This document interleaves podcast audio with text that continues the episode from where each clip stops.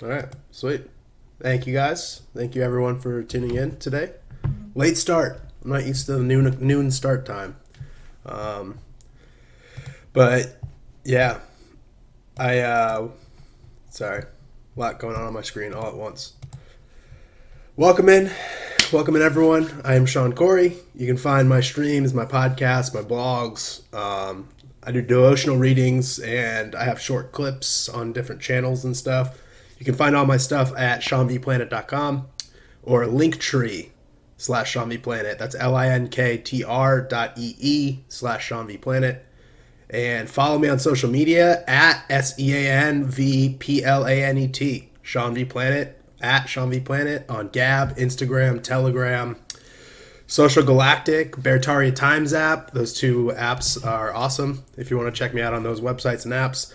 And I'm now on TikTok. I'm a TikToker with all the cool kids. So uh, follow me on TikTok. Uh, follow me on the Chinese spyware program called TikTok and uh, watch me give little inspirational speeches and little mini devotional readings and stuff there.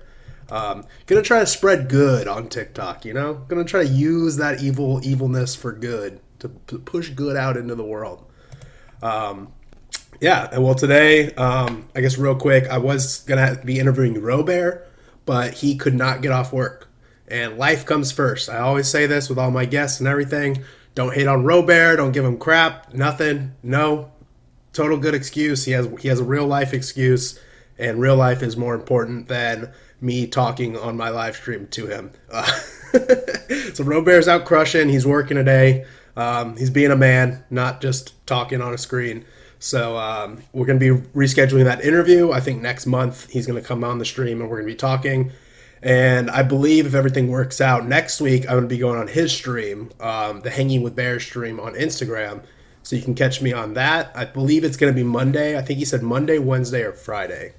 I'm gonna have to look that up. I'll get back to you. So follow me on social media to find out exactly when. I'll post um, beforehand. But follow follow him. He's doing great work. Robert on Instagram, I believe it's just Robert.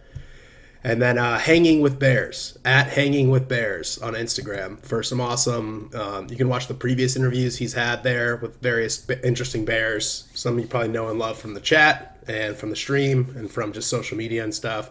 But awesome previous interviews with him there. Um, and yeah, just tune in, I think, Monday or sometime next week or in the next few weeks to see me being interviewed by him. And then I think next month he's going to be on my stream when he can get the work thing figured out. Um, thank you, everyone in the chat, for showing up. Um, Son of a Cantist, my dude. Hope all is well. Burning Tree, my dude. Long time no see. Thank you for tuning in. Liberty Zero. Uh, my, my dudes are here. King Friday is showing up on the Saturday. Um, no video. Yeah, I think Twitch doesn't like me. Uh, Twitch either doesn't show the video or it doesn't show the audio. Usually, that's why I don't like telling people to go there. I think I think like one third of the time the video doesn't work, one third of the time the audio doesn't work, and one third of the time it works fine. So um, yeah, for anyone out there watching the replay of this or right now who can't get Twitch to work as we speak, uh, check me out at dlive.tv slash SeanVPlanet. And now I'm on trovo.live slash SeanVPlanet. That seems to be where people are moving now that everyone's being censored from DLive um, or monetarily grabbled on DLive. Um, I'm also on YouTube until they kick me off. Uh, my YouTube channel, Sean V Planet, there. You can watch me live stream there. And also Periscope. Periscope. Um, I don't know what the website link is, but if you have the Periscope app, you can find my channel, Sean V Planet, and watch me there, or on my Twitter. My Twitter, if you know that or follow that, um, there's a link there for that. Um, live, you can want, pull out pull out my Twitter feed, and the video is going live through Periscope, streaming there.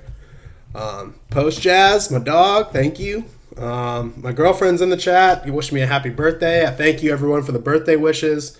Speaking of my girlfriend, I never even explained this. Let me let me show this awesome thing my girlfriend made me for Christmas. Um, you can see this. It's like a block of wood, pretty cool block of wood. With uh, we call it the doxology at the church I work at. But this hymnal, praise God from whom all blessings flow. with some cool like rustic steampunk uh, gears. Yeah, pretty cool. Bullets, you know, big bullet man. Bullets are expensive, you know, but not expensive these days. But my girlfriend's attached them to a Christmas present for me, and like a little uh, string. Play guitar on that. So yeah, put a lot of time and effort into this. Um, some writing on the back. To Sean. Yeah. Oh yeah. Love you, babe. Love you, babe. Thank you for tuning into the chat. Um, and thank you for the Christmas present and the birthday wishes. And tonight we're having a little birthday uh, Bible study. So that'll be good. That'll be fun. Um, yeah. So yeah, that's there. That's always. If you're wondering what that is, this also is like pine cones and stuff. Bullets, pine cones, blocks of wood, cotton, kind of leftovers from my girlfriend's arts and crafts stuff that I just thought was cool. So um, yeah. If you're ever wondering, one day I'll have to just go through all my stuff. Like these are a bunch of CDs, a bunch of old CDs I've collected throughout the years. Um, books. I, I have to just pull out all my books and stuff. These are like the books I'm reading and studying. These are always like the top shelf is always like the, the it's either Bibles. I have like different Bibles right here. That's such a point. I have Bibles right here. I have a kid's Bible. I actually have like the kid's Bible, the Jesus Storybook Bible, and like a Bible for teenagers. And then this is my Bible. I have my real Bible in my car. Take it wherever I go. My Orthodox Study Bible is like my real go-to, the Orthodox uh, King James Version Bible. And then I got Screwtape Letters, which I'm about to start reading from C.S. Lewis, and we're going to be talking about C.S. Lewis today. I'm going to be showing some clips of him. And then I got Hero with a Thousand Faces. I think James Campbell, I think is his name. Joseph Campbell. Joseph Campbell, The Hero with a Thousand Faces. Um, so I just finished reading two books. Um, one is called Pursuit of God. It's going to be a stream coming up here in a week or two. I'm going to be doing about um, an A.W. Tozer book called The Pursuit of God. Awesome book, awesome read, awesome stream coming up as I readjust here. Uh, And then after that, I read another book called Good Faith, and we're going to be doing a stream in the future about that as well. And then I'm starting to read these two books, and then we'll do a stream probably in two months or three months. I'll have a stream about the Screwtape Letters and about uh, Hero with a Thousand Faces. So yeah, that's kind of future future plans, and we'll be rescheduled with Robert. I have this guy Nazarene follower um, I don't even know his real name. I just know him as his like screen name Nazarene follower. Is supposed to be coming on my stream next week, and if he doesn't, um, if he can't make it or has to cancel or whatever, the stream next week is going to be Pursuit of God. So either next week or the week after that, I'll be doing Pursuit of God, uh, book review, and um, one of these two weeks I'll be interviewing this guy called Nazarene Follower, who uh, from what I've from what I've interacted with, he knows a lot and he has some interesting takes on Christianity and the Bible. So we're going to be having kind of like a debate discussion about like the Bible and faith. Um, people have like warned me about him, but he seems pretty cool and pretty chill. And he's always in my streams, giving good comments and good insights um, on Instagram. So I'm gonna give him a chance to hear him out, and we're gonna have like a little kind of mini debate slash discussion next week or the week after. And I'll be talking about Pursuit of God. So those are my next streams. This stream, however, today is um, less about me and my thoughts and my my reading. um, less about me today, more about greater men than I. Um, you know, men with more profound thoughts and insights. Um, we're to watch some poetry and philosophical clips, and in between those, I'm to give some commentary and some thoughts. Um, and if you guys want to keep talking in the chat with each other, that's cool. If you want to send me questions or topics to cover, I will cover those in between the videos. But I have um, eight videos here. Some are like kind of long, so we might not even play all of them. Um, I'm also fasting right now. I'm on like hour 23 of a fast. Yeah, hour 23 of a fast. So I'm pretty hungry. So after this, I'm going to be uh, eating. So we'll see how long I can last on these videos. but they're really good, um, really good clips. I haven't even watched all of them. I have yeah eight clips here. Three of them are from C.S. Lewis. I've never seen them. I kind of know the, the gist of what he's talking about, and I've kind of heard people discuss what he talks about in these clips, but I've never seen these clips. So it's going to be new to me as it might be new to you. Um, and then I have uh, five poems here. Um, I guess four poems, and one is kind of like a short story. Um, one from Teddy Roosevelt, which I've never heard before. One from Khalil Gibran, which I've never heard before. And one from Edmund Vance Cook, which I've never heard before. And then I have two poems. I'm going to play the first one here. It's called If by Rudyard Kipling. And I've heard it a couple times. It's amazing. I'm going to start the stream off with this and we're going to end it with it because um, it's just amazing and so profound. And I want, I want to share it with you. And then I've also heard this other one from Paul Harvey that I wanted to share with you, which we'll get to in a little bit, called If I Were the Devil. Um, so, yeah, so some of these clips I haven't seen. So as we're as you're watching them for the first time, I'm watching them for the first time, and I'll give you like my reaction, comments, and thoughts to them. Um, and yeah, thank you guys in the chat. Howdy, Post Jazz, my dude. Um, Lauren, thank you again for the birthday wishes and the gifts and whatever you got going for me tonight. Uh, whatever thing you have planned for me tonight, thank you. Um, very cool. What sick calligraphy skills. Yeah, she's she's uh my girlfriend has like the most amazing handwriting and also the worst handwriting of all time at the like simultaneously. It's kind of impressive how when she really like sits down and concentrates, she has like the most impressive, like almost looks like a machine made it handwriting. But then when she like scribbles notes on my uh, calendar, it's like almost you know unlegible, almost unreadable. Um, it's pretty impressive how amazing her handwriting is and how horrible and psychopathic her handwriting can be. But uh, either way, love you, babe. Um, calligraphy and cursive completely f's in the algorithms. Yeah, yeah. The computer, the computers can't read cursive. Um, AIs and computers cannot read and comprehend cursive writing, which is why the schools and corporations and governments are trying to phase that out. Um, Yeah. yeah. And uh, Nazi Nips, he's going to tell you about the Torah. Yeah. Yeah, I think it's going to be a debate because like we disagree on stuff, but it's one of those things where um, um, Nazarene follower. I think it's I don't know if it's Bear or not. I think he is a Bear, but I think his screen name is just Nazarene follower. Um, we disagree on some stuff, but when we've disagreed um, in our little chat, little like DM chat discussion and stuff, it's just healthy. It's like a healthy like this is where I stand, this is where you stand. I'll tell you what I believe, I'll tell you what I see, and you tell me what you see. Um, so I think it is going to be a good discussion whenever we meet up next week. Um, and yeah, I want to hear him out. Mention yeah, Bear meetup, Tennessee Bear meetup next week. Um, what is it, the 30th? Yeah, the 30th. Any Tennessee Bears out there, or anyone willing to drive to Tennessee on the 30th um, from 3 to 7 p.m. Uh, Ohio Fire, Ohio Fire Bear, Gravy Davy Bear, um, 40 Bear. There's going to be some other legends there I can't think of right now off the top of my head. We're having a bear meetup from um, 3 to 7 p.m. at um, in Hurricane Mills. And if you follow Ohio Fire Bear or Gravy Davy Bear on Beartaria Times app, you can find the info for that. Or if you just look in the Tennessee section, the Tennessee group pages of the Beartaria Times app. Um, yeah. My one requirement, people warned me about Nazarene follower having uh, being shirtless. So the one requirement I have is that he has to wear a shirt. Let me stream. I think he's just going to be audio only, so uh, I don't know if he'll be on video. Uh, but everyone keeps warning me about his nipples. Which I don't know if that speaks more about you guys or more about him. Uh, why are you guys so focused and worried about his nipples, man? Um, yeah.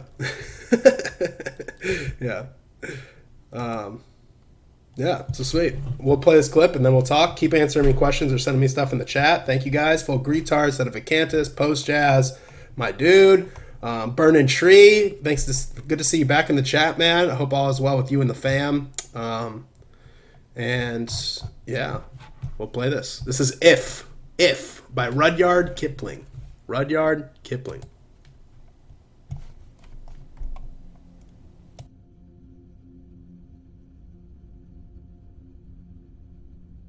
If you can keep your head when all about you are losing theirs and blaming it on you. If you can trust yourself when all men doubt you, but make allowance for their doubting too. If you can wait and not be tired by waiting, or being lied about, don't deal in lies, or being hated, don't give way to hating, and yet don't look too good, nor talk too wise. If you can dream, and not make dreams your master, if you can think, and not make thoughts your aim, if you can meet with triumph and disaster and treat those two impostors just the same. If you can bear to hear the truth you've spoken, twisted by knaves to make a trap for fools, or watch the things you gave your life to broken and stoop and build them up with worn out tools if you could make one heap of all your winnings and risk it on one turn of pitch and toss, and lose, and start again at your beginnings, and never breathe a word about your loss. If you could force your heart and nerve and sinew to serve your turn long after they are gone, and so hold on when there is nothing in you except the will which says to them, Hold on. If you can talk with crowds and keep your virtue, or walk with kings nor lose the common touch. If neither foes nor loving friends can hurt you, if all men count with you, but none too much. If you can fill the unforgiving minute with 60 seconds worth of distance run, yours is the earth and everything that's in it. And, which is more, you'll be a man, my son.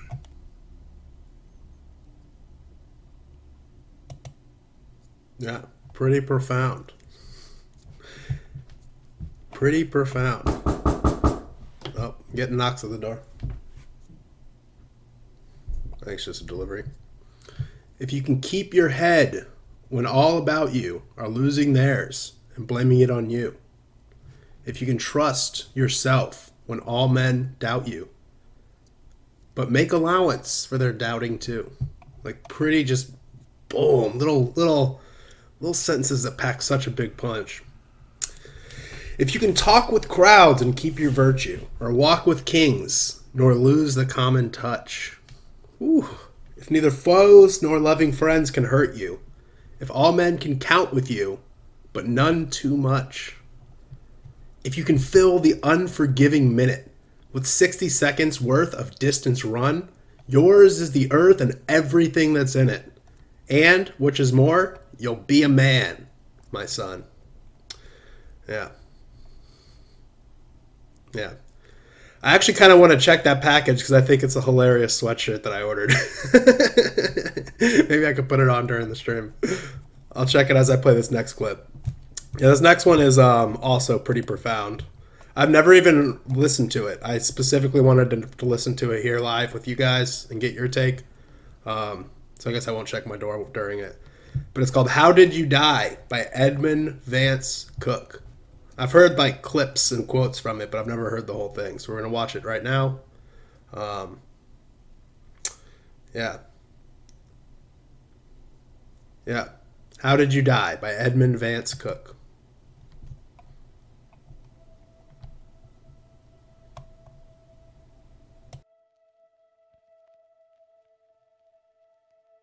Did you tackle that trouble that came your way with a resolute heart and cheerful. Or hide your face from the light of day with a craven soul and fearful. Oh, a trouble's a ton, or a trouble's an ounce. Or a trouble is what you make it. And it isn't the fact that you're hurt that counts, but only how did you take it? You are beaten to earth? Well, well, what's that? Come up with a smiling face. It's nothing against you to fall down flat. But to lie there, that's disgrace. The hotter you're thrown, why, the higher you bounce. Be proud of your blackened eye. It isn't the fact that you're licked that counts. It's how did you fight and why? And though you be done to the death, what then? If you battled the best you could, if you played your part in the world of men, why, a critic will call it good. Death comes with a crawl, or comes with a pounce. And whether he's slow or spry, it isn't the fact that you're dead that counts, but only how did you die?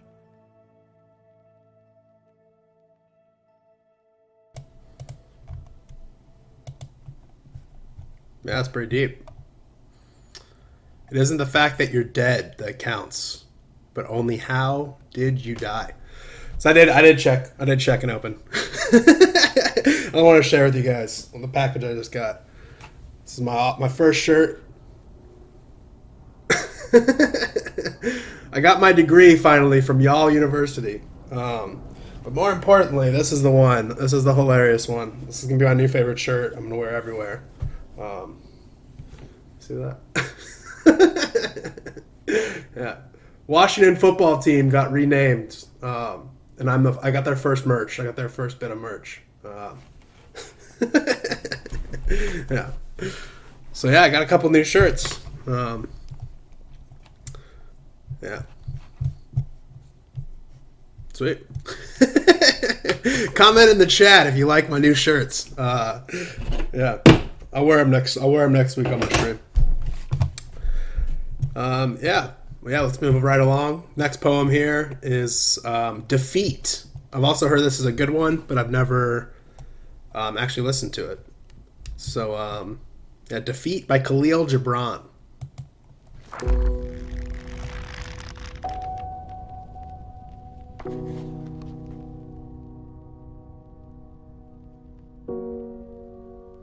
defeat, my defeat, my solitude and my aloofness. You are dearer to me than a thousand triumphs, and sweeter to my heart than all world glory. Defeat, my defeat my self knowledge, and my defiance. Through you, I know that I am yet young and swift of foot, and not to be trapped by withering laurels. And in you, I have found aloneness, and the joy of being shunned and scorned. Defeat my defeat, my shining sword and shield. In your eyes I have read that to be enthroned is to be enslaved, and to be understood is to be leveled down. And to be grasped is but to reach one's fullness, and like a ripe fruit to fall and be consumed. Defeat, my defeat, my bold companion.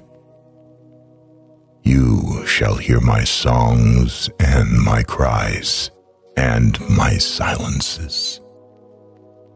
And none but you shall speak to me of the beating of wings and urging of seas and of mountains that burn in the night and you alone shall climb my steep and rocky soul. Defeat, my defeat, my deathless courage. You and I shall laugh together with the storm, and together we shall dig graves for all that die in us and we shall stand in the sun with the will. And we shall be dangerous.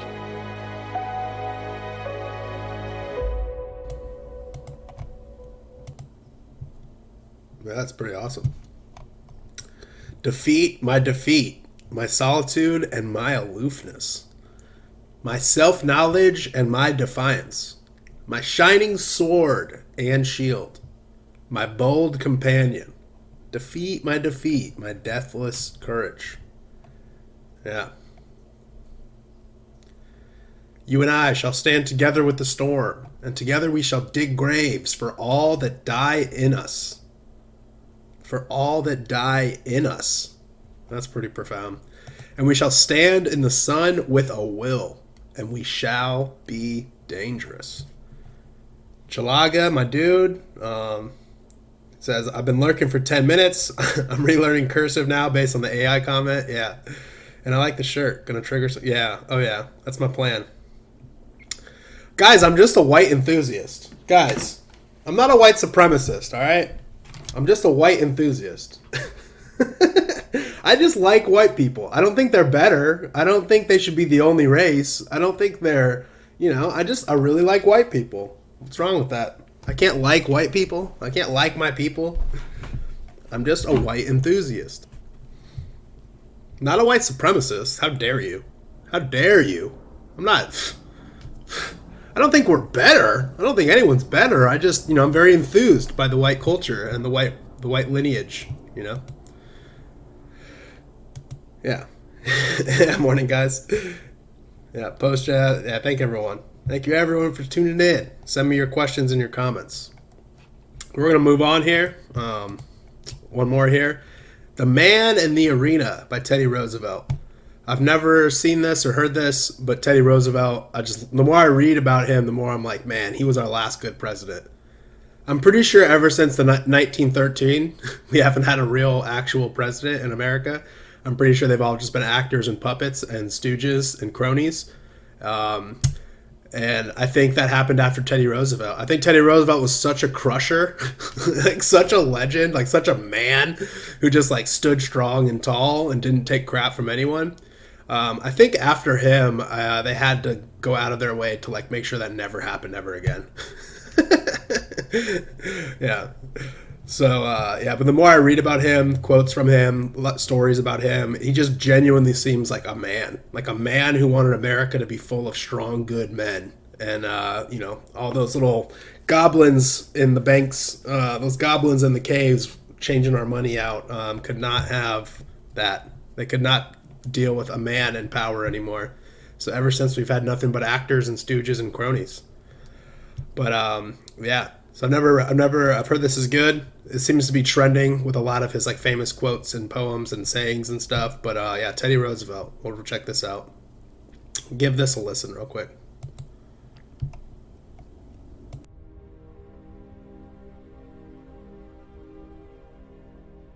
The poorest way to face life is to face it with a sneer. There are many men who feel a kind of twisted pride in cynicism. There are many who confine themselves to criticism of the way others do what they themselves dare not even attempt.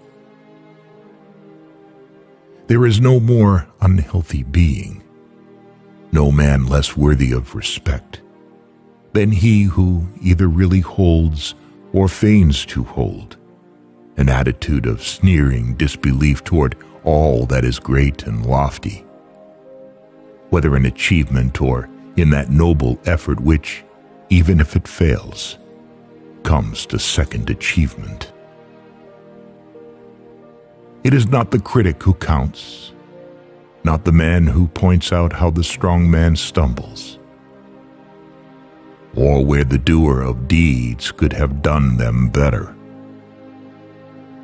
The credit belongs to the man who is actually in the arena, whose face is marred by dust and sweat and blood, who strives valiantly, who errs who comes short again and again. Because there is no effort without error and shortcoming. But who does actually strive to do the deeds? Who knows great enthusiasms, the great devotions? Who spends himself in a worthy cause?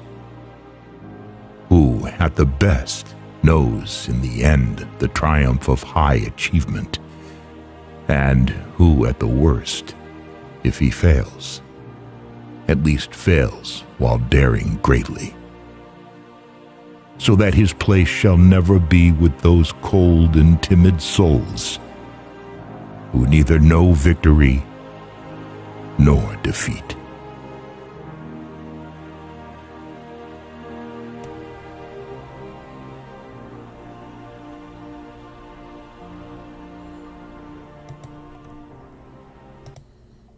Yeah, that's pretty deep.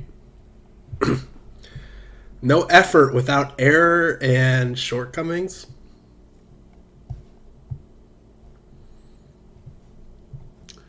Let me see here. I'll try to look up, look it up. I'm trying to look up the text. Because there is no effort without error or shortcoming. But who does actually strive to do the deeds? It's not the critic that counts, not the man who points out how the strong man stumbles, or where the doer of deeds could have done them better. The credit belongs to the man who is actually in the arena. Yeah. Whose face is marred by dust and sweat and blood, who strives valiantly, who errs, who comes short again and again. Because there is no effort without error and shortcoming. Yeah. It is not the critic who counts, not the man who points out how the strong man stumbles, or where the doer of deeds could have done better. Yeah, it's time to stop complaining online. It's time to stop complaining on Twitter, and it's time to start uh, building and growing and doing. It's time to start being men again and not complaining about what ha- what's happening around us. Men don't complain. Men build. They grow. They overcome. They fight. They strive. They thrive men don't uh, tweet and Facebook their complaints to the world and you know emotionally overreact to every little thing happening around them, especially things happening on their screens, not even in their real life, like in their real personal life or in their community or in their family or to themselves. Um, just complaints about things that are shown to you on screens thousands of miles away.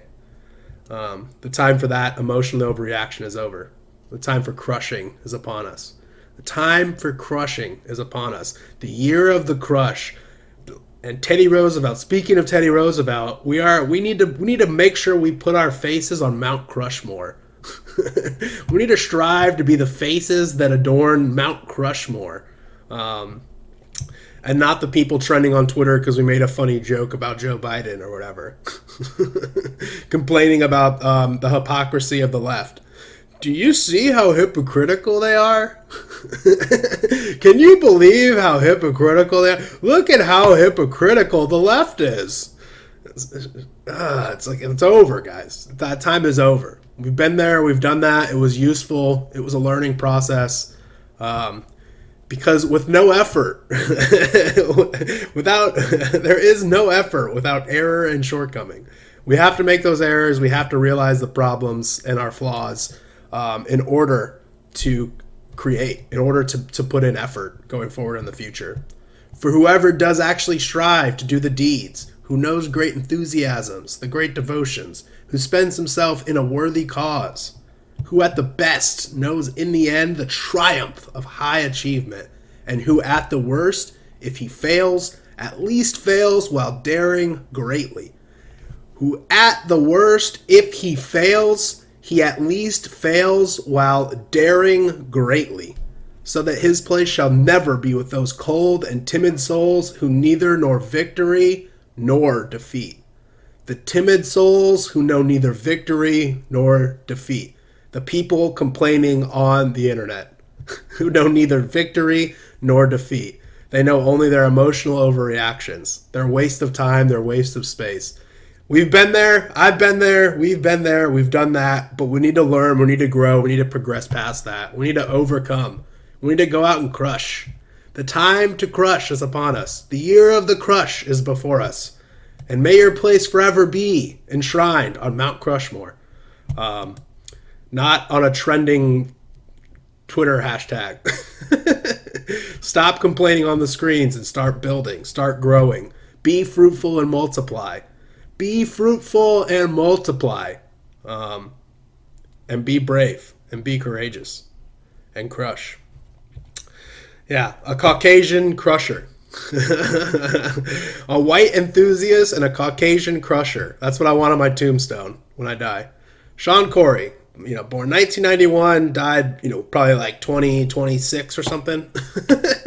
Whenever they kill me in the gulags the re-education camps um, whenever I die in those in like what 2025 or 2026 or whatever, whenever the, the Walmart FEMA camps are coming. Um, whenever they bury me, I want my tombstone to read Sean Corey lied here. Um, a white enthusiast and a Caucasian crusher.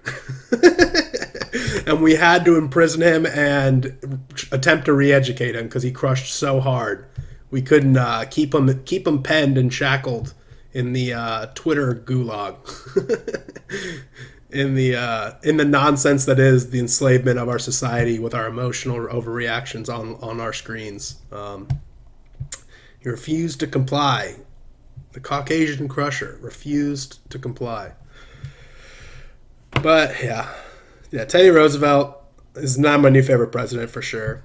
I think he might have been the last real president. I'm pretty sure after Teddy Roosevelt, they had to just you know, the creation of the Federal Reserve and all these global wars and globalism and yada yada. And, you know, you know the conspiracies and you know the theories.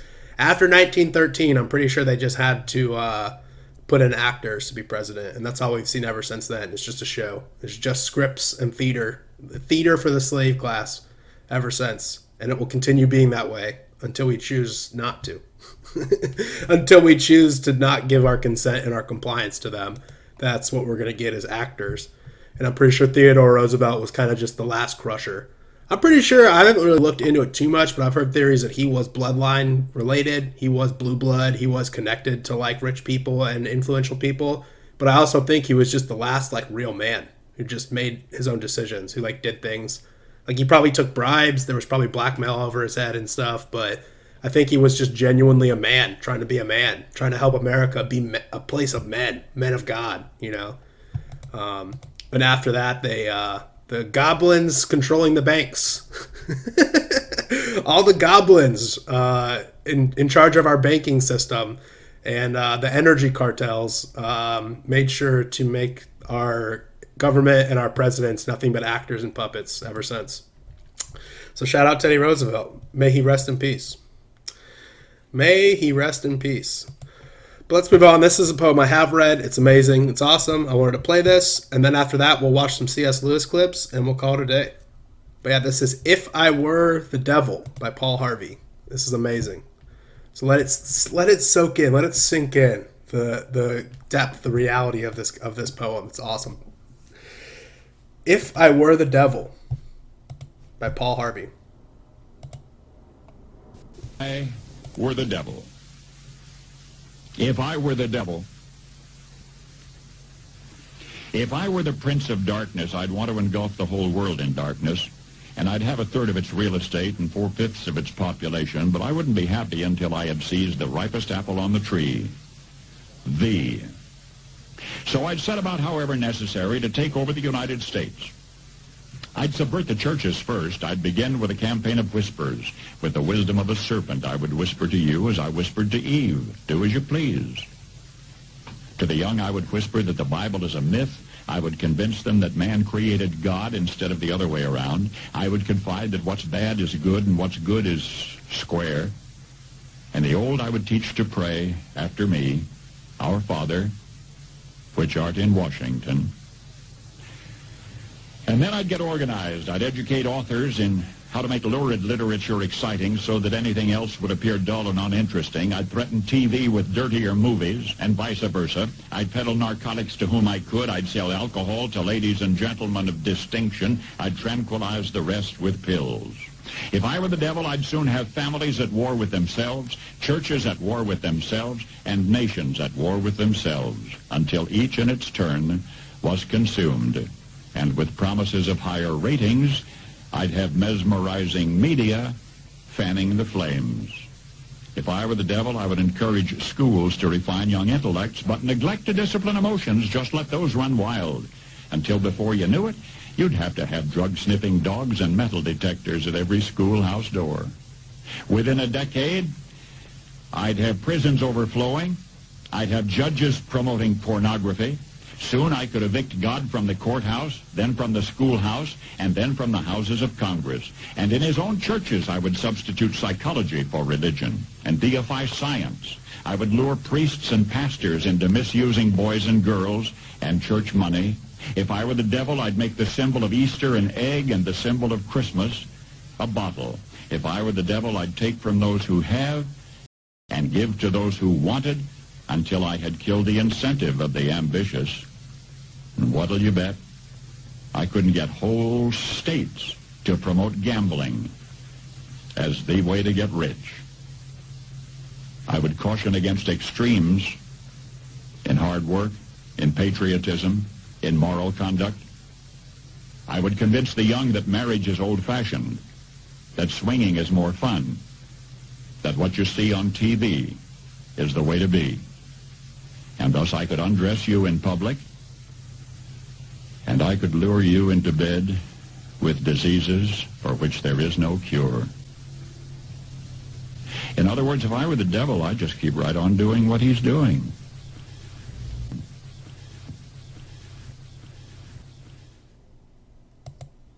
Yeah. I kind of want to play that again. But as I was watching that, I Googled it and uh, to try to find the, the script, and I found this hilarious Snopes.com article. You know, trustworthy, reliable Snopes.com. Who, um, yeah. it's hilarious. It's hilarious. They're trying so hard to discredit it, but um, basically, they're saying that there are um, essays floating around the internet that are like manipulations of this poem. A transcript reproduces radio commentator Paul Harvey's essay entitled If I Were the Devil. And it's a mixture. It's a mixture of true and wrong. ah, the doubt Satan is busy, you know, Satan is busy. True and wrong, you know. How do, how do we discredit this uh, profoundly insightful ob- observation about how Satan's working in society? Uh, let's say it's a mix of true. let's put let's cast doubt into if I were the devil, what would I do to discredit the the po- the the speech if I were a devil? if I were the devil, what would I do to cast doubt upon Paul Harvey's "If I Were a Devil"? Um, I would say it's a mixture of true and false claims. I'd leave it vague and I'd try to make some long, giant article explaining how tiny little words and phrases were added or taken out in other people's um, memes and posts and sharings about it. Yeah. yeah. But from what I know, from what I can see, the one we did play was his real version. Actually, the real transcript, not the fake ones that circulate. But yeah, that's just so profound. That's so profound. It's just so, I mean, that's exactly, I mean, the point of the devil, Satan's plan is to subvert and invert.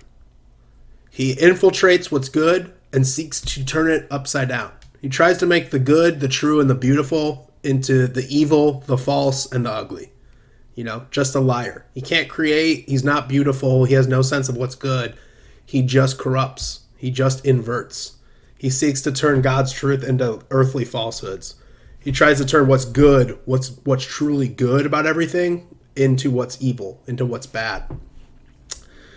And tries to make whatever whatever is beautiful in the world, whatever is, you know, all the love and beauty of the world into ugliness and falsehood. The great deceiver that is Satan.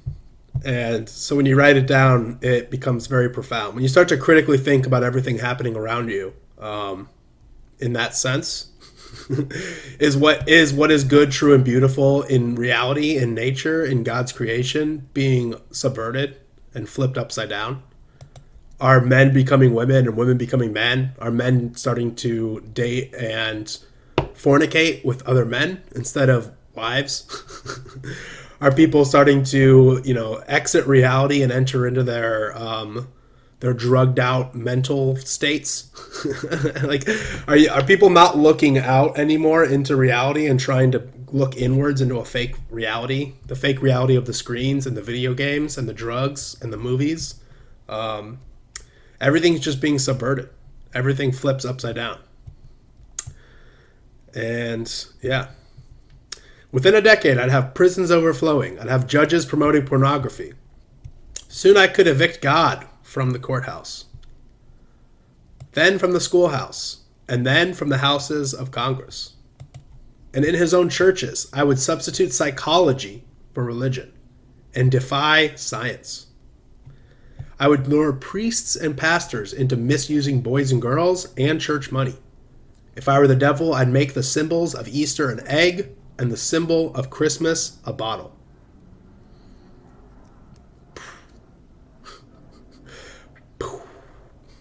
Shots fired.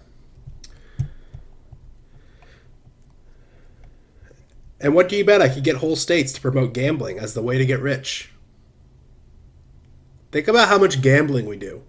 Even like your insurance, your healthcare insurance, your call insurance, all that is gambling. All that is saying like I will pay you some money this month because maybe next month I'll get hurt. And I'll need I'll need help. Instead of paying as you go, you know. Debt, like taking out debt, like taking out mortgages on houses and stuff, like you're gambling.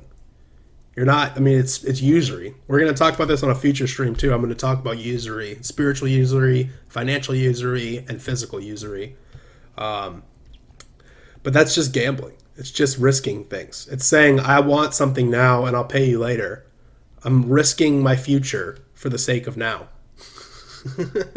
or I'm risking my now for the sake of my future. Um, instead of just working with and in the environment you've been provided, you know, doing what you can with what you've been given and building and growing what you possibly can, given what you are. Uh, given, I guess, given what's around you, given what you have been provided. Yeah. I would caution against extremes and hard work and patriotism in moral conduct. I would convince the young that marriage is old fashioned, that swinging is more fun, that what you see on the TV is the way to be. And thus, I could undress you in public and I could lure you into bed with diseases for which there is no cure. In other words, if I were the devil, I'd just keep on doing what he's doing. So we'll play this again. Yeah. Play this again. Pay attention. Think about your life. Every one of your decisions in your life, everyone in your family's life, everyone in your community's life, and everyone in the society at large's life. And think about this. Think truly if this is possible and if this is already happening. Think about that in the in the final sentence. We're going to rewatch this. Think about that final sentence and linger on it. Think about it. Ponder upon it. If I were the devil, if you were the devil, would you just keep on doing what you're doing? Would you just keep letting society progress, quote unquote progress and quote unquote advance into the way it's turning into? And does that show you that the devil is busy? Satan is busy and he is working in and through and around and all about us. And what are you going to do about it? what are you going to do about it? Are you going to complain on Twitter or are you going to crush? Are you going to overcome? Are you going to spiritually overcome and are you going to physically go out and crush? But we'll watch this again and just think about it, linger on it, smoke on it. If I were the devil, if I were the devil, if I were the prince of darkness, I'd want to engulf the whole world in darkness, and I'd have a third of its real estate and four-fifths of its population, but I wouldn't be happy until I had seized the ripest apple on the tree, thee. So I'd set about, however necessary, to take over the United States. I'd subvert the churches first. I'd begin with a campaign of whispers. With the wisdom of a serpent, I would whisper to you as I whispered to Eve, do as you please. To the young, I would whisper that the Bible is a myth. I would convince them that man created God instead of the other way around. I would confide that what's bad is good and what's good is square. And the old I would teach to pray after me, Our Father, which art in Washington, and then I'd get organized. I'd educate authors in how to make lurid literature exciting so that anything else would appear dull and uninteresting. I'd threaten TV with dirtier movies and vice versa. I'd peddle narcotics to whom I could. I'd sell alcohol to ladies and gentlemen of distinction. I'd tranquilize the rest with pills. If I were the devil, I'd soon have families at war with themselves, churches at war with themselves, and nations at war with themselves, until each in its turn was consumed and with promises of higher ratings, I'd have mesmerizing media fanning the flames.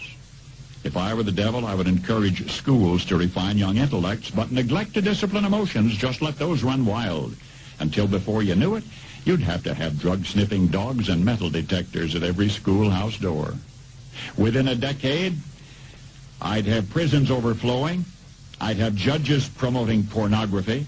Soon I could evict God from the courthouse, then from the schoolhouse, and then from the houses of Congress. And in his own churches I would substitute psychology for religion and deify science. I would lure priests and pastors into misusing boys and girls and church money. If I were the devil, I'd make the symbol of Easter an egg and the symbol of Christmas a bottle. If I were the devil, I'd take from those who have and give to those who wanted until I had killed the incentive of the ambitious. And what'll you bet? I couldn't get whole states to promote gambling as the way to get rich. I would caution against extremes in hard work, in patriotism, in moral conduct. I would convince the young that marriage is old-fashioned, that swinging is more fun, that what you see on TV is the way to be. And thus I could undress you in public and I could lure you into bed with diseases for which there is no cure. In other words, if I were the devil, I'd just keep right on doing what he's doing.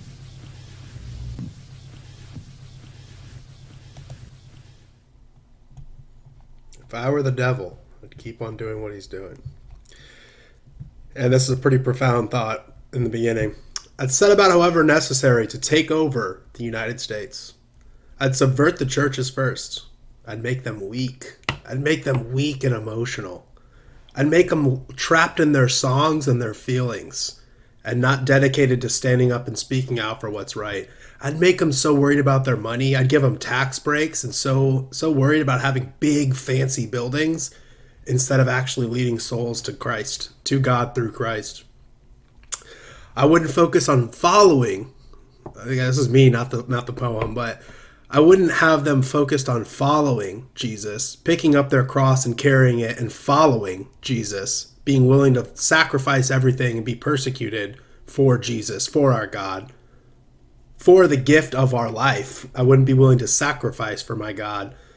Oh, no, no, no. You just need to worship him. You just need to sing songs about him. You just need to throw your hands up and close your eyes and feel good and say out loud that, that Jesus is your God without actually following him, without actually putting in the work and taking the steps towards following Christ.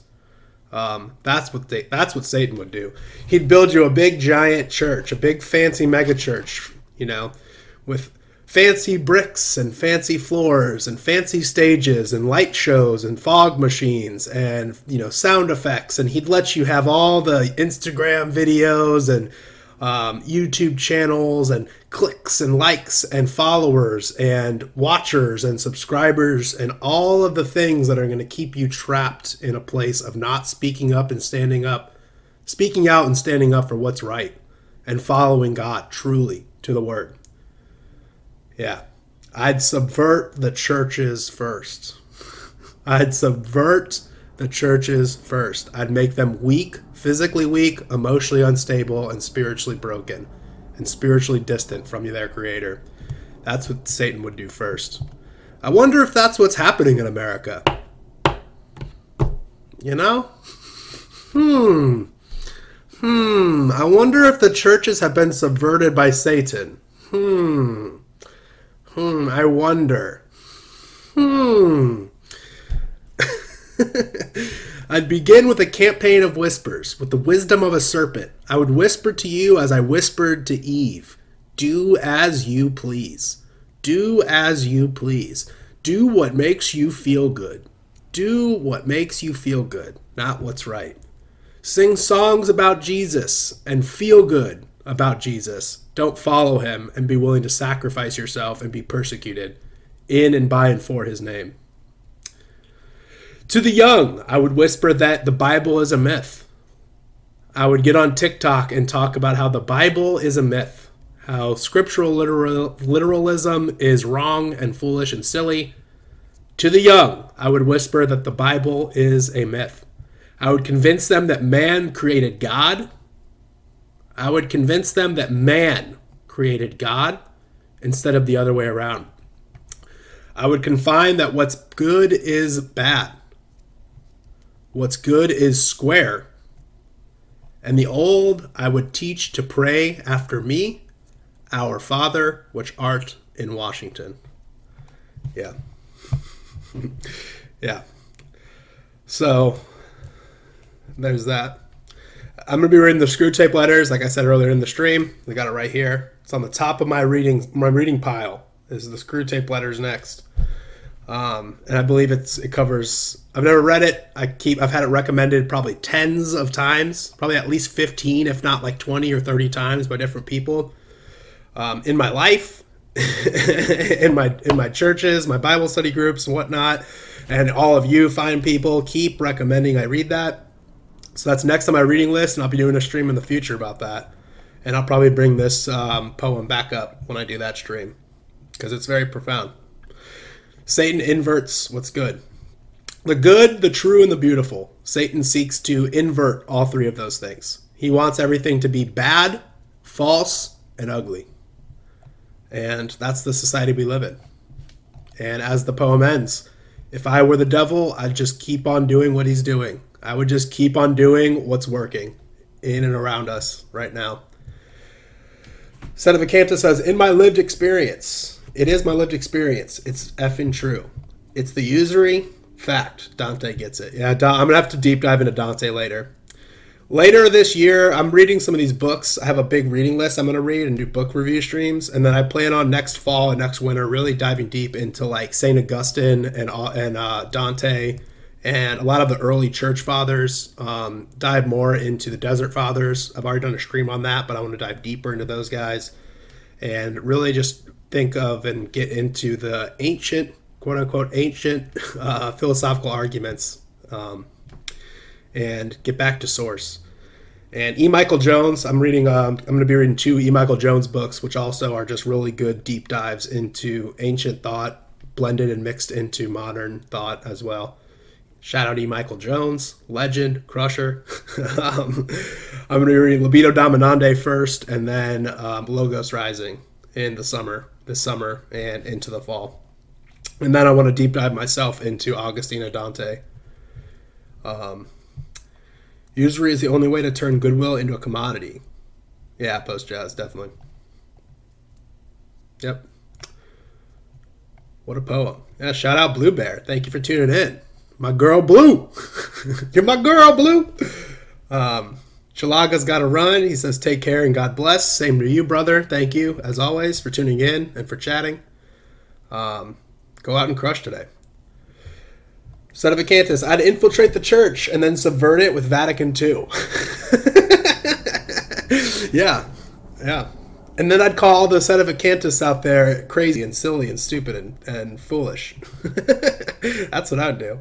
Anyone who, who doubts the, the current Vatican structure and institution of power and the current Pope, um, anyone who doubts them is crazy and foolish and stupid and evil.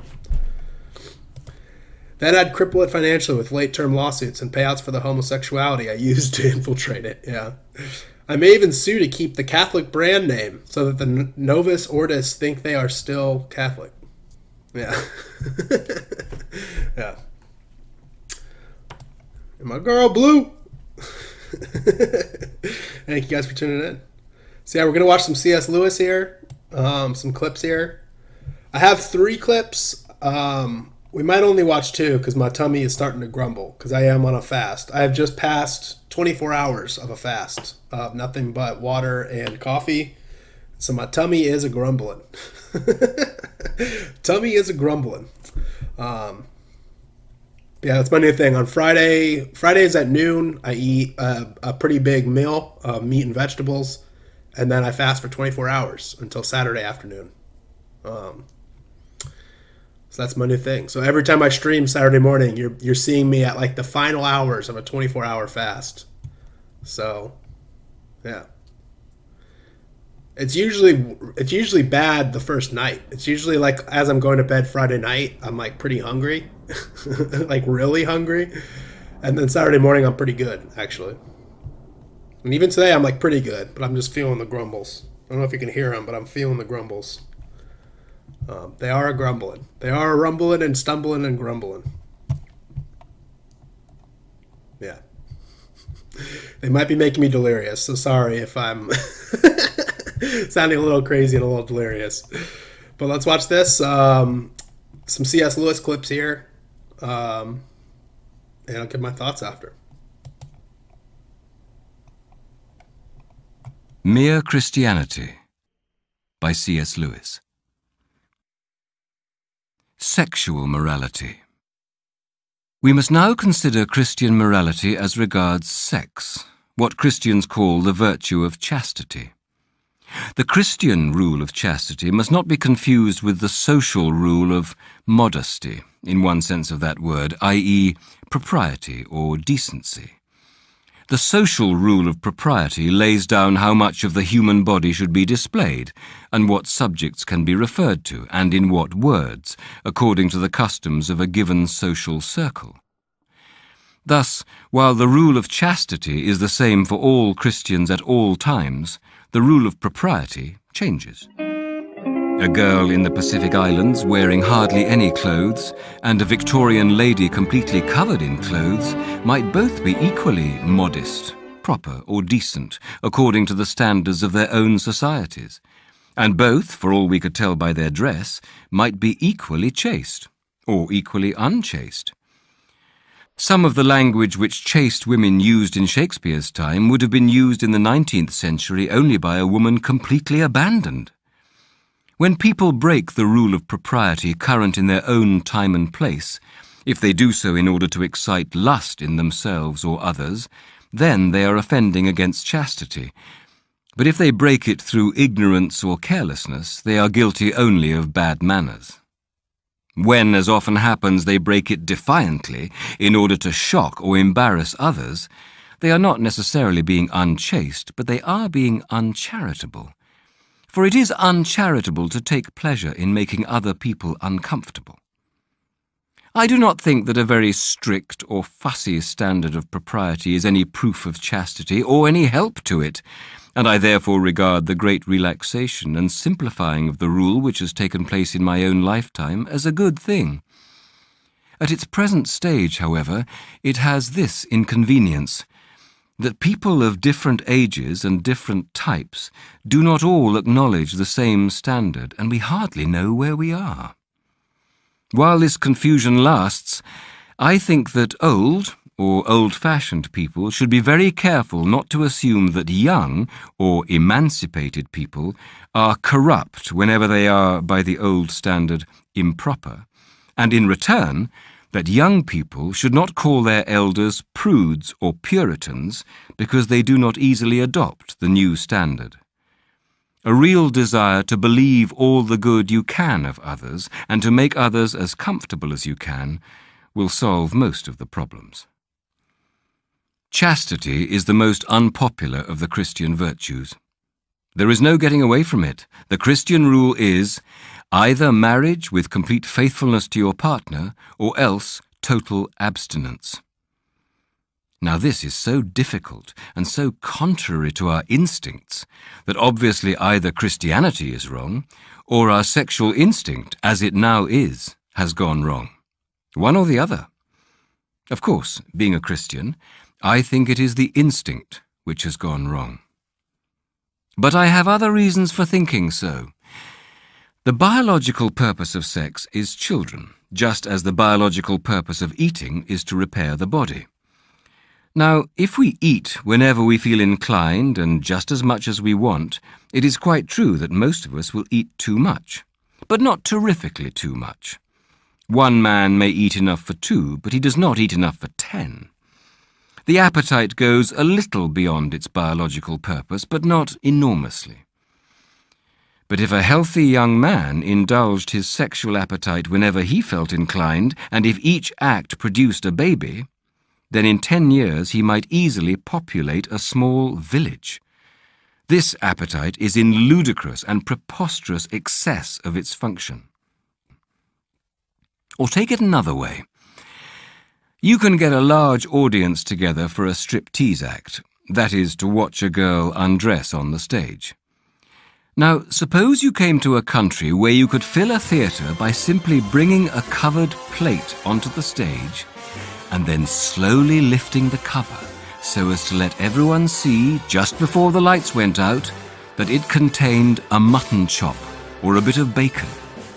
Would you not think that in that country something had gone wrong with the appetite for food? And would not anyone who had grown up in a different world think there was something equally queer about the state of the sex instinct among us? One critic said that if he found a country in which such striptease acts with food were popular, he would conclude that the people of that country were starving. He meant, of course, to imply that such things as the Striptease Act resulted not from sexual corruption, but from sexual starvation. I agree with him that if, in some strange land, we found that similar acts with mutton chops were popular, one of the possible explanations which would occur to me would be famine. But the next step would be to test our hypothesis by finding out whether, in fact, much or little food was being consumed in that country. If the evidence showed that a good deal was being eaten, then of course we should have to abandon the hypothesis of starvation and try to think of another one. In the same way, before accepting sexual starvation as the cause of the striptease, we should have to look for evidence that there is in fact more sexual abstinence in our age than in those ages when things like the striptease were unknown. But surely there is no such evidence. Contraceptives have made sexual indulgence far less costly within marriage and far safer outside it than ever before. And public opinion is less hostile to illicit unions and even to perversion than it has been since pagan times. Nor is the hypothesis of starvation the only one we can imagine. Everyone knows that the sexual appetite, like our other appetites, grows by indulgence. Starving men may think much about food, but so do gluttons. The gorged as well as the famished like titillations. Here is the third point. You find very few people who want to eat things that really are not food, or to do other things with food instead of eating it. In other words, perversions of the food appetite are rare. But perversions of the sex instinct are numerous, hard to cure, and frightful. I'm sorry to have to go into all these details, but I must. The reason why I must is that you and I, for the last 20 years, have been fed all day long on good, solid lies about sex. We have been told, till one is sick of hearing it, that sexual desire is in the same state as any of our other natural desires, and that if only we abandon the silly old Victorian idea of hushing it up, everything in the garden will be lovely. It is not true. The moment you look at the facts and away from the propaganda, you see that it is not.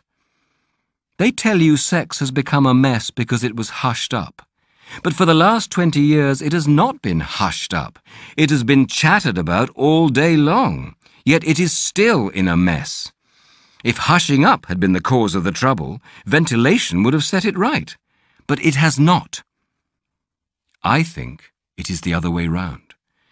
I think the human race originally hushed it up because it had become such a mess. Modern people are always saying, sex is nothing to be ashamed of. They may mean two things.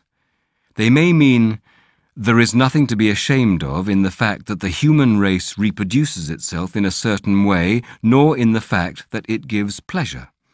If they mean that, they are right. Christianity says the same. It is not the thing, nor the pleasure, that is the trouble. The old Christian teachers said that if man had never fallen, sexual pleasure, instead of being less than it is now, would actually have been greater. I know some muddle headed Christians have talked as if Christianity thought that sex or the body or pleasure were bad in themselves, but they were wrong.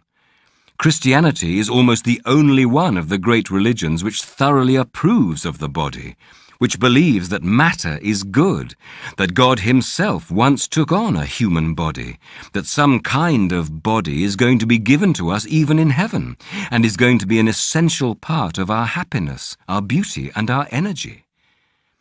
Christianity has glorified marriage more than any other religion, and nearly all the greatest love poetry in the world has been produced by Christians. If anyone says that sex in itself is bad, Christianity contradicts him at once.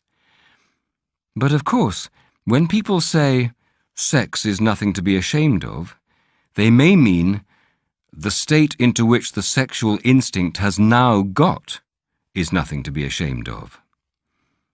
If they mean that, I think they are wrong. I think it is everything to be ashamed of. There is nothing to be ashamed of in enjoying your food. There would be everything to be ashamed of if half the world made food the main interest of their lives and spent their time looking at pictures of food and dribbling and smacking their lips. I do not say you and I are individually responsible for the present situation. Our ancestors have handed over to us organisms which are warped in this respect and we grow up surrounded by propaganda in favor of unchastity. There are people who want to keep our sex instinct inflamed in order to make money out of us. Because, of course, a man with an obsession is a man who has very little sales resistance. God knows our situation. He will not judge us as if we had no difficulties to overcome. What matters is the sincerity and perseverance of our will to overcome them. Before we can be cured, we must want to be cured. Those who really wish for help will get it. But for many modern people, even the wish is difficult. It is easy to think that we want something when we do not really want it.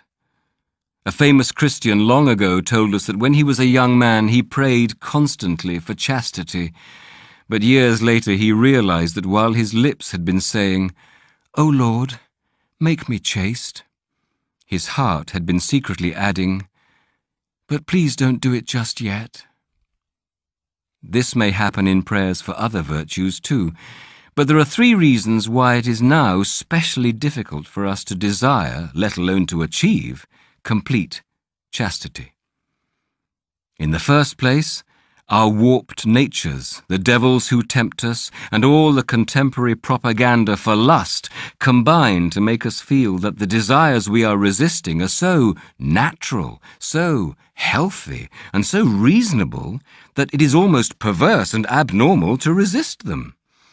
Poster after poster, film after film, novel after novel, associate the idea of sexual indulgence with the ideas of health, normality, youth, frankness, and good humour.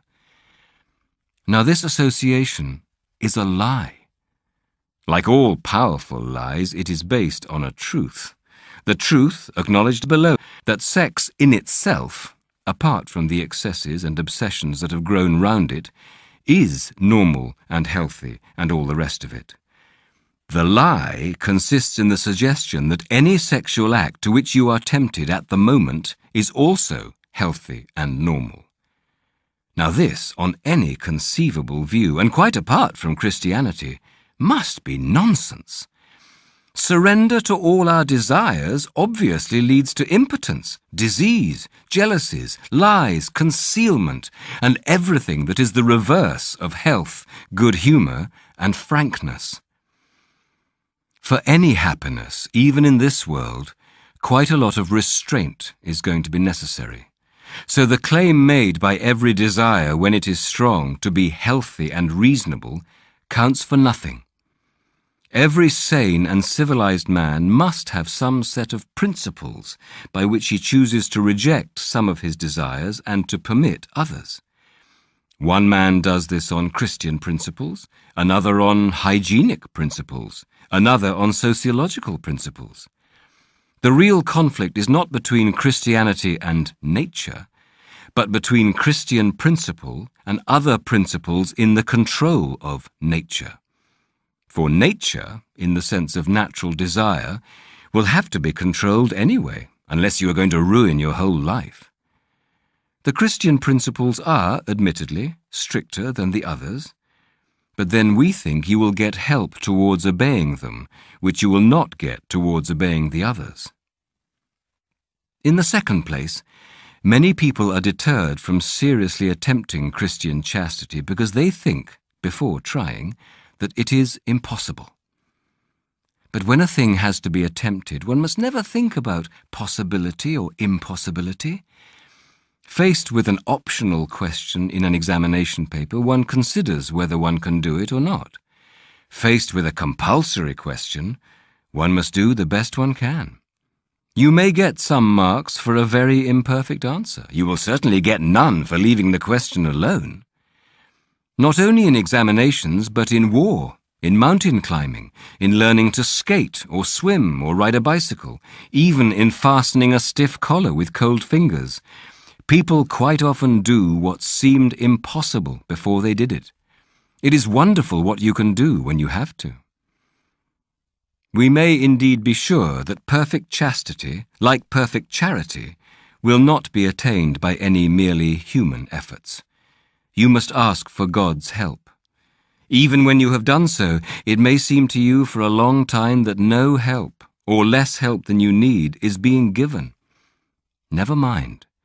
After each failure, ask forgiveness, pick yourself up, and try again. Very often, what God first helps us towards is not the virtue itself, but just this power of always trying again. For however important chastity, or courage, or truthfulness, or any other virtue may be, this process trains us in habits of the soul which are more important still. It cures our illusions about ourselves and teaches us to depend on God. We learn, on the one hand, that we cannot trust ourselves even in our best moments, and on the other, that we need not despair even in our worst, for our failures are forgiven. The only fatal thing is to sit down content with anything less than perfection. Thirdly, People often misunderstand what psychology teaches about repressions. It teaches us that repressed sex is dangerous. But repressed is here a technical term. It does not mean suppressed in the sense of denied or resisted. A repressed desire or thought is one which has been thrust into the subconscious, usually at a very early age, and can now come before the mind only in a disguised and unrecognizable form. Repressed sexuality does not appear to the patient to be sexuality at all. When an adolescent or an adult is engaged in resisting a conscious desire, he is not dealing with a repression, nor is he in the least danger of creating a repression. On the contrary, those who are seriously attempting chastity are more conscious and soon know a great deal more about their own sexuality than anyone else. They come to know their desires as Wellington knew Napoleon, or as Sherlock Holmes knew Moriarty, as a rat catcher knows rats, or a plumber knows about leaky pipes. Virtue, even attempted virtue, brings light. Indulgence brings fog. Finally, though I have had to speak at some length about sex, I want to make it as clear as I possibly can that the centre of Christian morality is not here. If anyone thinks that Christians regard unchastity as the supreme vice, he is quite wrong. The sins of the flesh are bad, but they are the least bad of all sins. All the worst pleasures are purely spiritual. The pleasure of putting other people in the wrong, of bossing and patronizing and spoiling sport and backbiting the pleasures of power, of hatred. For there are two things inside me competing with the human self which I must try to become. They are the animal self and the diabolical self. The diabolical self is the worse of the two. That is why a cold, self-righteous prig who goes regularly to church may be far nearer to hell than a prostitute. But of course, it is better to be neither.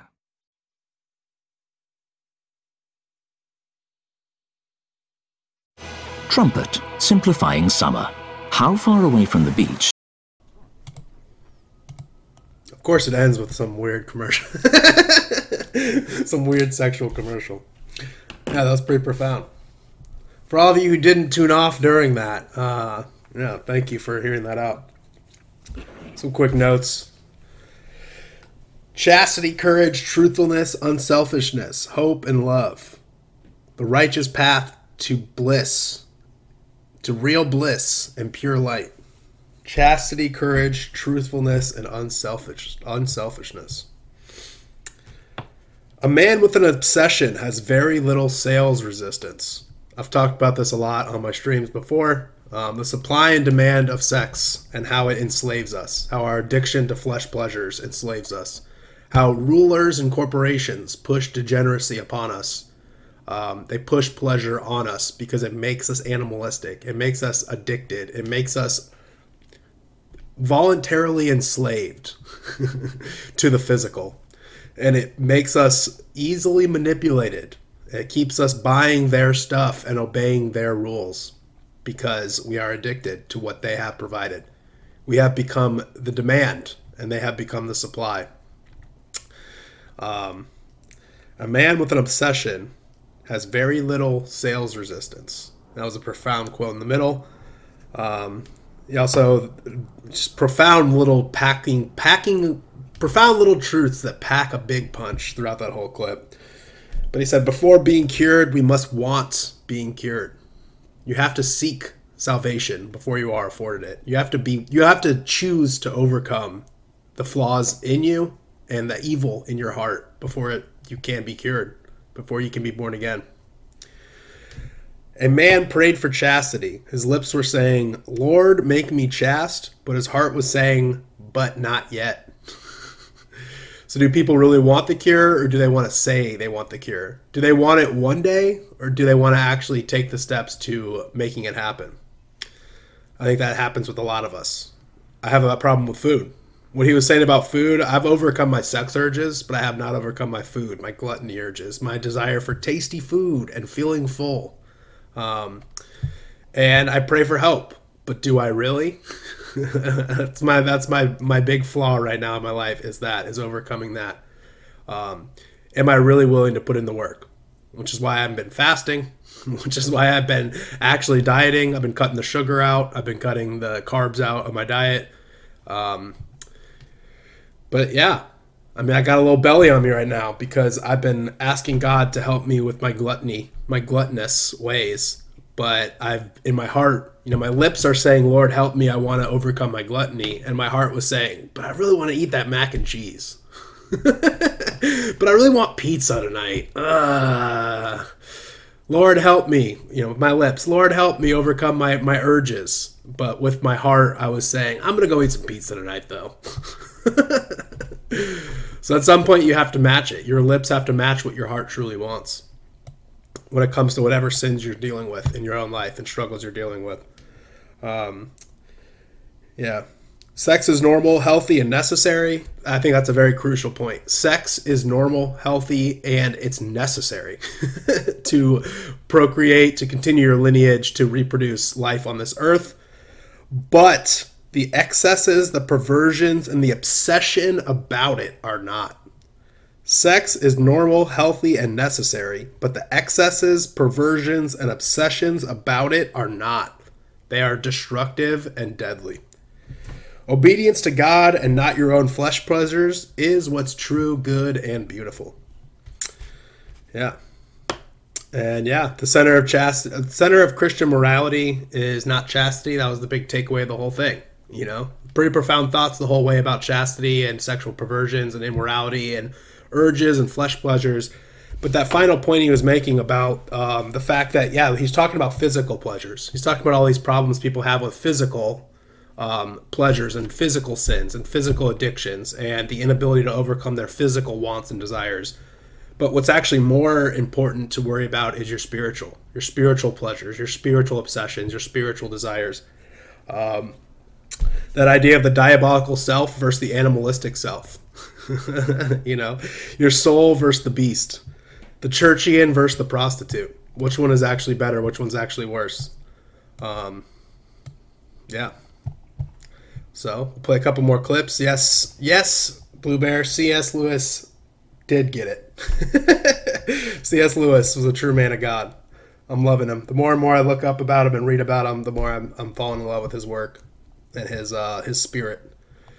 Mere Christianity is fantastic. Yeah, I keep everyone keeps recommending me that. I'm going to be reading that sometime this summer or next fall. Uh, Mere Christianity by C.S. Lewis. Shout out Liberty Zero. Thank you for tuning in and putting in with my thoughts and my insight. Um, this is inspiring, amazing stream. Thanks, Sean. Yeah, thank you, Blue. Awesome. I'm having the same struggles. Yeah, everyone has everyone has their own struggles. Satan plants seeds in every little person. Some people he knows he can manipulate and lead them astray from their creator, from God, from the truth, from the light, from what's good, true, and beautiful. Satan knows that everyone has different paths that lead them astray. Some people it's their sex, some people it's their food, some people it's their lies, some people it's their, their you know their envy, their wrath, their anger, their resentment, their cowardice, their fear, their dishonesty, whatever it is. Different people have problems with different things. I used to have a lot of problems. I mean, check, check, check, check, check. I've had a, I used to have, be such an addict, such a liar, such a cheater, such a just degenerate. I mean, addic- addicted to constantly being high, smoking weed all day, every day, smoking cigarettes, drinking alcohol. I really like the pleasure of feeling like out of body in my own mind, feeling good. I just constantly felt, wanted to feel good. Um, having sex with women, um, porn when I couldn't, you know, just constant feeling good. I wanted to feel good all the time. And I've spent the last two years overcoming all of those and I've pretty much, I mean, I haven't had sex in over two years. I haven't watched porn in over a year. I haven't masturbated in like a month and a half now, and I usually go a month or maybe a month and a half without doing it. And I only, basically, I only do it just out of necessity at this point, just to make sure the, uh, it's all still working, you know. but my, my my lust urges have been conquered, you know, truly conquering my lust urges. Um, I've overcome lying. I've overcome cowardice and fear you know, it's like I've overcome a lot of things like cheating. I have no willing, no desire or willingness to cheat or to lie or to steal or to, you know, just things things that I've overcome. There's also things I have not overcome yet that I'm still working on. Like eating too much, not exercising enough, not planning ahead, not, you know, or, you know, looking too far ahead and looking too far into my past, lingering on my past. Problems with envy and pride and vanity. Um, you know, there's still problems like, and Satan will plant those seeds wherever he can. He will constantly keep planting the seeds. When you overcome a few things, Satan might give up on trying to tempt you with those things and he'll move on to the next he'll really double down on tempting you with gluttonous ways if he knows that gluttony is the one one thing you have yet to overcome. So, yeah, everyone has their struggles. They're all different. Everyone has different paths. And Satan will use, he will plant seeds all over and throughout your life to lead you astray and to tempt you astray. But you have to be willing to seek out and overcome um, those things and follow God. Truly follow God. Um, before being cured, we must want to be cured. That's so profound. You know, it's like if you're a liar and a cheater, until you really truly in your heart, not with your lips, not saying it out loud, but with your true intentions and your true heart and your true passion in your spirit, um, when you decide that you are no longer going to lie and cheat, that is when you are cured. That is when you will no longer lie and cheat. Not just saying it out loud, not just telling people to hold you accountable, not just, you know, confessing um, with your lips, but truly repenting in your heart and truly overcoming your problems and your flaws and your sins in your heart. And yeah, everyone's path is different. Some people are the same. yeah. So rant over. We'll watch this next one. I feel like I haven't seen this one, but I feel like it's going to be good. It's called The Necess- Necessity of Chivalry by C.S. Lewis. And then the last one is a great one, and we'll call it a day. The Necessity of Chivalry by C.S. Lewis. The word chivalry has meant, at different times, a good many different things, from heavy cavalry to giving a woman a seat in a train. But if we want to understand chivalry as an ideal distinct from other ideals, if we want to isolate that particular conception of a man comme il faut, which was the special contribution of the Middle Ages to our culture, we cannot do better than turn to the words addressed to the greatest of all the imaginary knights in Malory's d'Arthur. Thou wert the meekest man, says Sir Ector to the dead Launcelot. Thou wert the meekest man that ever ate in hall among ladies, and thou wert the sternest knight to thy mortal foe that ever put spear in the rest. The important thing about this ideal is, of course, the double demand it makes on human nature. The knight is a man of blood and iron, a man familiar with the sight of smashed faces and the ragged stumps of lopped-off limbs. He is also a demure, almost a maiden-like guest in hall, a gentle, modest, unobtrusive man. He is not a compromise or happy mean between ferocity and meekness. He is fierce to the nth, and meek to the nth. When Launcelot heard himself pronounced the best knight in the world, he wept as he had been a child that had been beaten. What, you may ask, is the relevance of this ideal to the modern world? It is terribly relevant. It may or may not be practicable. The Middle Ages notoriously failed to obey it, but it is certainly practical. Practical is the fact that men in a desert must find water or die. Let us be quite clear that the ideal is a paradox. Most of us, having grown up among the ruins of the chivalrous tradition, were taught in our youth that a bully is always a coward. Our first week at school refuted this lie, along with its corollary that a truly brave man is always gentle. It is a pernicious lie, because it misses the real novelty and originality of the medieval demand upon human nature. Worse still, it represents, as a natural fact, something which is really a human ideal, nowhere fully attained, and nowhere attained at all without arduous discipline. It is refuted by history and experience. Homer's Achilles knows nothing of the demand that the brave should also be the modest and the merciful. He kills men as they cry for quarter, or takes them prisoner to kill them at leisure. The heroes of the sagas know nothing of it, they are as stern to inflict as they are stubborn to endure. Attila had a custom of fiercely rolling his eyes, as if he wished to enjoy the terror which he inspired. Even the Romans, when gallant enemies fell into their hands, led them through the streets for a show, and cut their throats in cellars when the show was over. At school, we found that the hero of the first fifteen might well be a noisy, arrogant, overbearing bully. In the last war, we often found that the man who was invaluable in a show was a man for whom in peacetime we could not easily find room except in Dartmoor prison. Such is heroism by nature, heroism outside the chivalrous tradition. The medieval ideal brought together two things which have no natural tendency to gravitate towards one another. It brought them together for that very reason. It taught humility and forbearance to the great warrior, because everyone knew by experience how much he usually needed that lesson. It demanded valour of the urbane and modest man, because everyone knew that he was as likely as not to be a milksop. In doing so, the Middle Ages fixed on the one hope of the world, it may or may not be possible to produce by the thousand men who combine the two sides of Lancelot's character. But if it is not possible, then all talk of any lasting happiness or dignity in human society is pure moonshine. If we cannot produce Lancelots, humanity falls into two sections. Those who can deal in blood and iron but cannot be meek in hall, and those who are meek in hall but useless in battle. For the third class, who are both brutal in peace and cowardly in war, need not here be discussed. When this dissociation of the two halves of Lancelot occurs, history becomes a horribly simple affair. The ancient history of the Near East is like that. Hardy barbarians swarm down from their highlands and obliterate a civilization.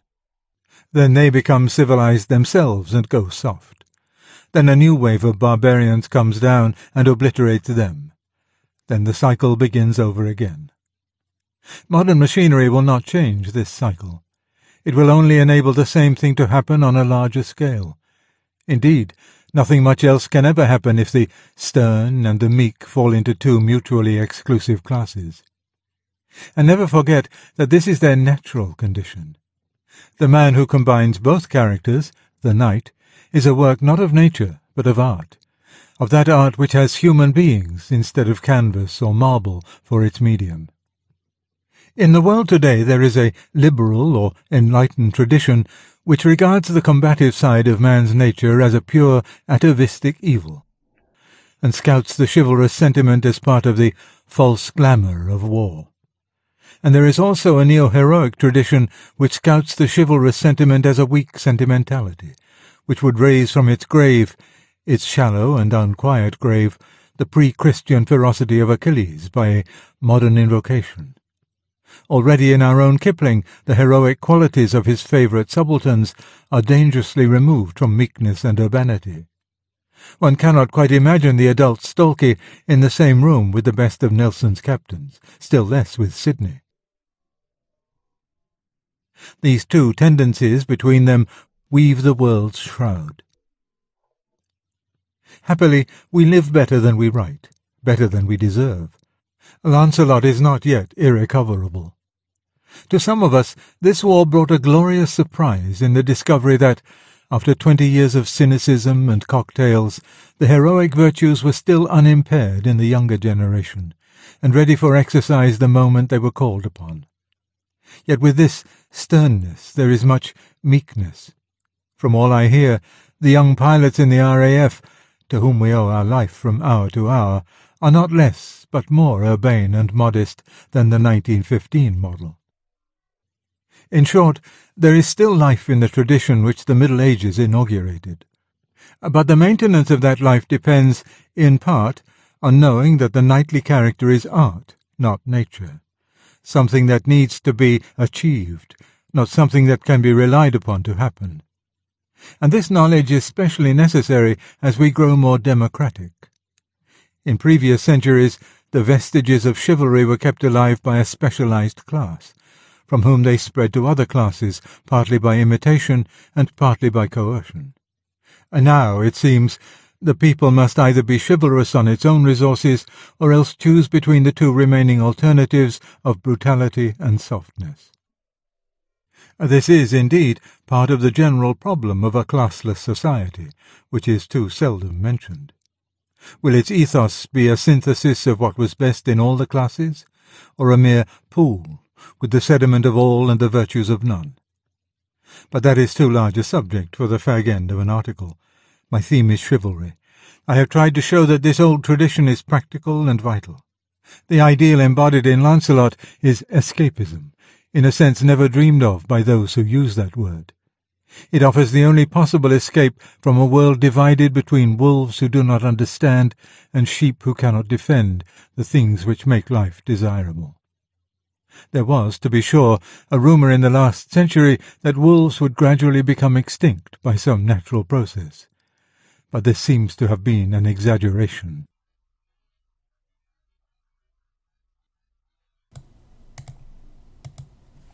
Yeah, pretty profound. Yeah, that concept of wolves versus sheep. There's always going to be both. Yeah, that concept of barbarians who conquer um, become civilized, and then those who become civilized get conquered by barbarians, and then those barbarians become civilized. Um, yeah. The whole concept, that general just idea of hard times make strong men, strong men make good times, good times make weak men, weak men make hard times. Um, just natural cycles. Natural cycles and hard hard work. hard work in the hard times make strong men. And that's what we need right now. That's the point of my life mission right now is to do that myself and to encourage all you guys out there to do that. Um, give you advice and some, some some tips and some insights and some motivation to do that yourself. The year of the crush is upon us, my dudes. it's time to return to God. It's time to crush again. Um, anger, fear, despair, um, all the nonsense, all the lies. It's all it all needs to be put behind us at this point. Um, our country, our society, our people, our brothers, our sisters, our parents, our grandparents, they lived immoral, pleasure filled lives that led us down dark roads and into the darkness. And evil is currently sweeping over our lands, not just politically, not just economically, but socially and spiritually. And it is time to rise up. It's time to overcome that. It's time to be the good we want to see in the world. And that's what my point here is to inspire you guys to do that. To also get encouragement from you guys in my chat, in my Discord, on my social media, all the people I'm interacting with in my PO box, like being my pen pal, just everyone out there. This mutually beneficial relationship where we're teaching each other, we're inspiring each other, we're helping each other grow and crush and become the legends, become the good we want to see in the world. Um, yeah, the time the time to crush is upon us. Mount Crushmore, find your place there. Um, yeah, so I was gonna end with one more, but I want to end the stream and not just keep going.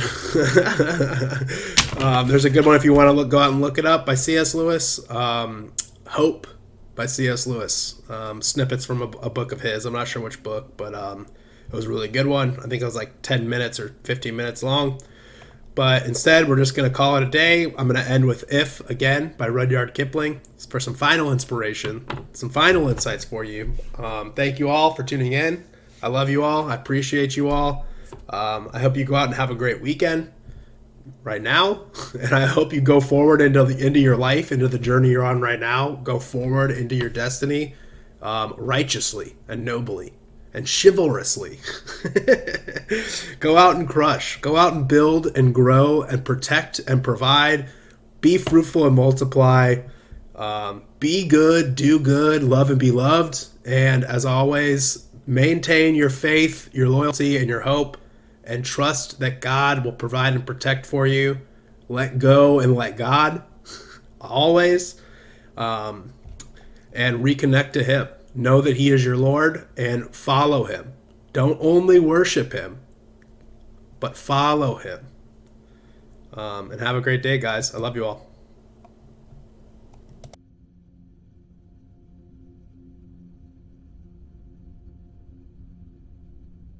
If you can keep your head when all about you are losing theirs and blaming it on you.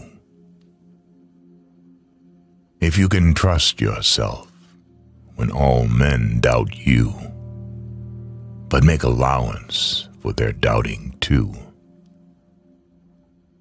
If you can wait and not be tired by waiting, or being lied about, don't deal in lies, or being hated, don't give way to hating, and yet don't look too good, nor talk too wise. If you can dream, and not make dreams your master, if you can think and not make thoughts your aim. If you can meet with triumph and disaster and treat those two impostors just the same. If you can bear to hear the truth you've spoken, twisted by knaves to make a trap for fools. Or watch the things you gave your life to broken and stoop and build them up with worn out tools.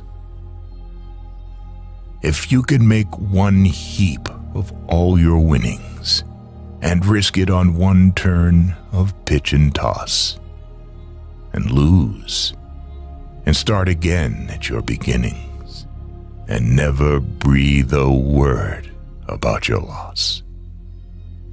If you can force your heart and nerve and sinew to serve your turn long after they are gone, and so hold on when there is nothing in you except the will which says to them, Hold on.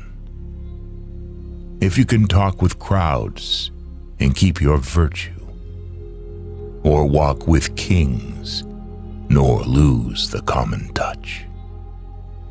If neither foes nor loving friends can hurt you, if all men count with you, but none too much. If you can fill the unforgiving minute with 60 seconds worth of distance run, yours is the earth and everything that's in it.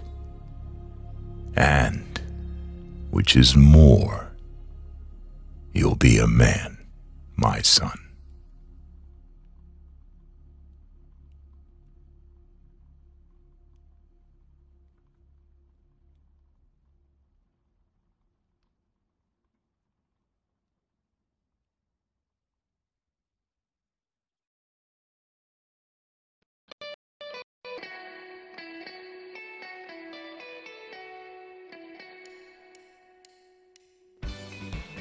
Follow Sean on social media at Sean B Planet. His podcast audio is on the Sean B Planet channel on Podbean, Spotify, Stitcher, and Google Podcasts. His videos are on YouTube and BitChute. Live streams on DLive and Twitch. Blogs, links, and other stuff can be found at SeanBplanet.com.